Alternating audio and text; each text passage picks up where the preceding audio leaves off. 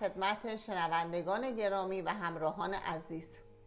امروز در خدمت جناب آقای دکتر فرهاد موسازاده متخصص جراحی عمومی و لاپاراسکوپی و جراح پستان هستیم با قسمت اول پادکست سرطان پستان.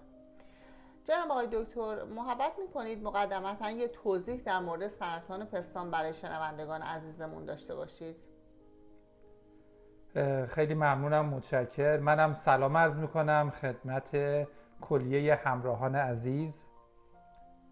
در مورد سرطان پستان لازم خدمتون ارز کنم که پس از سرطان های پوستی شایع ترین سرطان در خانوم ها هست و به عنوان شایع ترین سرطانیه که باعث مرگ در خانوم ها میشه. البته میزان شیوعش در نژادهای مختلف متفاوته ولی در نژاد سفید و دنیای غرب به ازای هر نه نفر یک نفر در طول عمرش خطر ابتلا به سرطان پستان رو داره.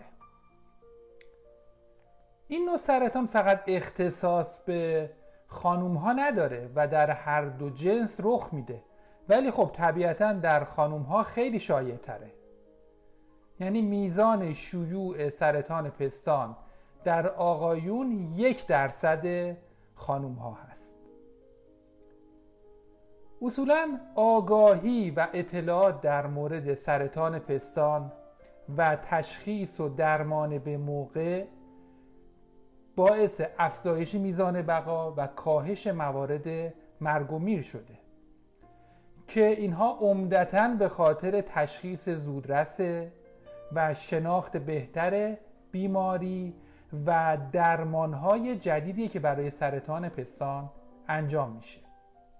ببینید عزیزان من شما اگر آگاهی و اطلاعات کافی داشته باشین در مورد سرطان پستان این شما رو به واهمه نندازه. این در واقع اگر توجه داشته باشین سبب میشه که شما به موقع مراجعه کنید در مراحل ابتدایی به پزشکتون مراجعه کنید و درمان به موقع رو بگیرید و بهبودی کامل براتون حاصل بشه. لذا توجه داشته باشین استدعا می‌کنیم به موقع به پزشک مراجعه کنیم و توصیه های لازمی رو که پزشک پستان به شما می‌کنه حتما انجام بدید. متشکرم. جناب دکتر کلا نشانه ها و علائم سرطان پستان چه یعنی بیمار با چه نشانه ها و علائمی باید مراجعه کنه به جراح پستان؟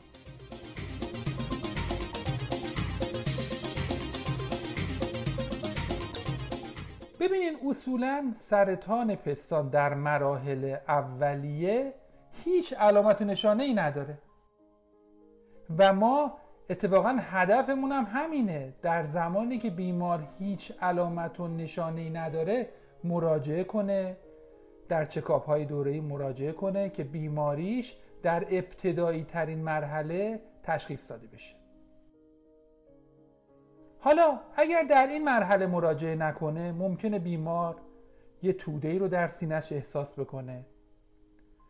یا یک زخامتی رو به صورت نسبی در یک قسمت سینهش احساس کنه و متوجه بشه که با قسمت های دیگه سینهش و با سینه مقابلش متفاوته. عزیزان ممکنه متوجه تغییر اندازه و شکل پستان بشن. اینو توجه داشته باشن. ممکنه یه سری تغییرات رو در ظاهر سینه مشاهده بکنن. به عنوان مثال ببینن یک قسمت پوست سینه داخل رفته یا یک قسمت برجسته شده یا یه سری تغییرات پوستی به صورت قرمزی یا پوست پرتغالی شدن رو در سینهشون مشاهده کنن. ممکنه فرو رفتگی نوک پستان رو متوجه بشن که اخیرا ایجاد شده. این هم نکته که باید توجه داشته باشن. اگر از ابتدا بوده خب اون اهمیت نداره. ولی اگر اون فرو رفتگی جدیدن ایجاد شده به خصوص در موارد یک طرفه این رو به سادگی از کنارش نگذرن.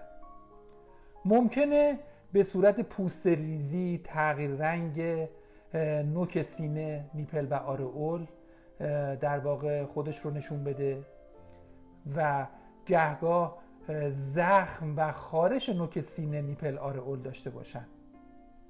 که در اینجور مواقع هم باید حتما به پزشکشون مراجعه بکنن. به هر حال اینها علائمی که مهم نظر ما تلقی میشه. در موارد نادری هم هستش که به صورت گرمی توأم با قرمزی و تورم و همراه با اون ممکنه پوست پرتغالی بشه. این خیلی مهمه. حتما به پزشک پستان در این مواقع مراجعه بکنید. به خصوص اگر این حالت ها در مواردی باشه که بیمار در حال شیردهی نیست و در این جور مواقع خیلی خیلی این علائم می‌تونه مهم تلقی بشه. و هر موردی رو که شک داشتن حتما با پزشکشون مشاوره بکنن. جناب دکتر لطف می‌کنید راجع به علل سرطان پستانم برای شنوندگان عزیز ما یه توضیحی داشته باشید؟ بله حتما. ببینید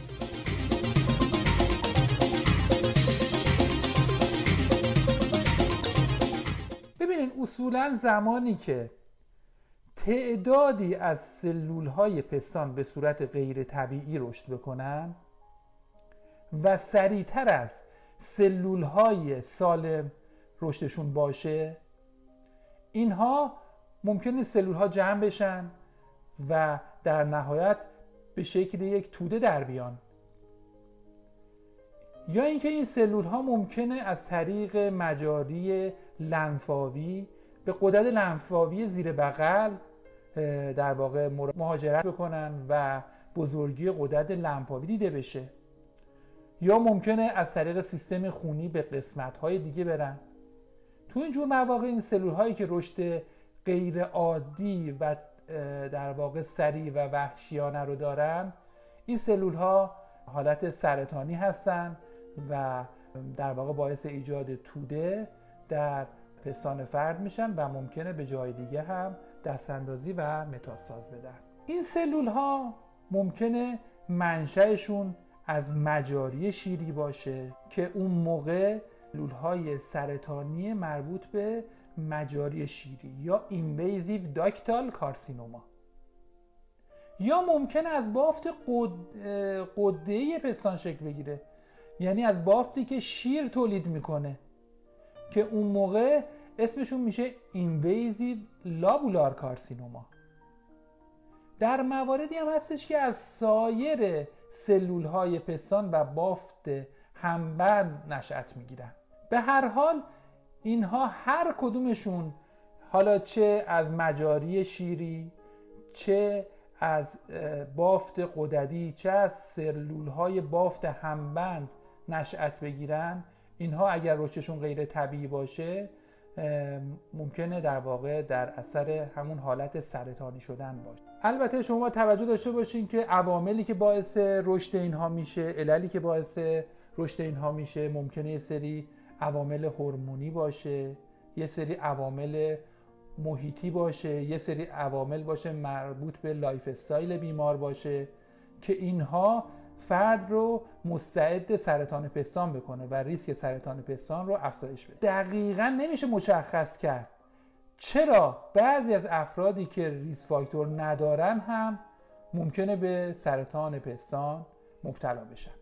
به هر حال سرطان پستان به علت یک در واقع تقابل پیچیده‌ای بین مجموعه عوامل ژنتیکی و محیطی که این سلول ها شکل می‌گیرن و در واقع منتشر میشن. اگر مورد دیگه هست در خدمت شما هستم. خب متشکرم آقای دکتر. انشالله با سایر مباحث سرطان پستان در پادکست های بعدی در خدمتون هستیم. تشکر می‌کنم. خداحافظ شنوندگان گرامی. من هم از تک تک عزیزان خداحافظی می‌کنم. ایام خوبی رو در پیش داشته باشید. خدا نگهدار.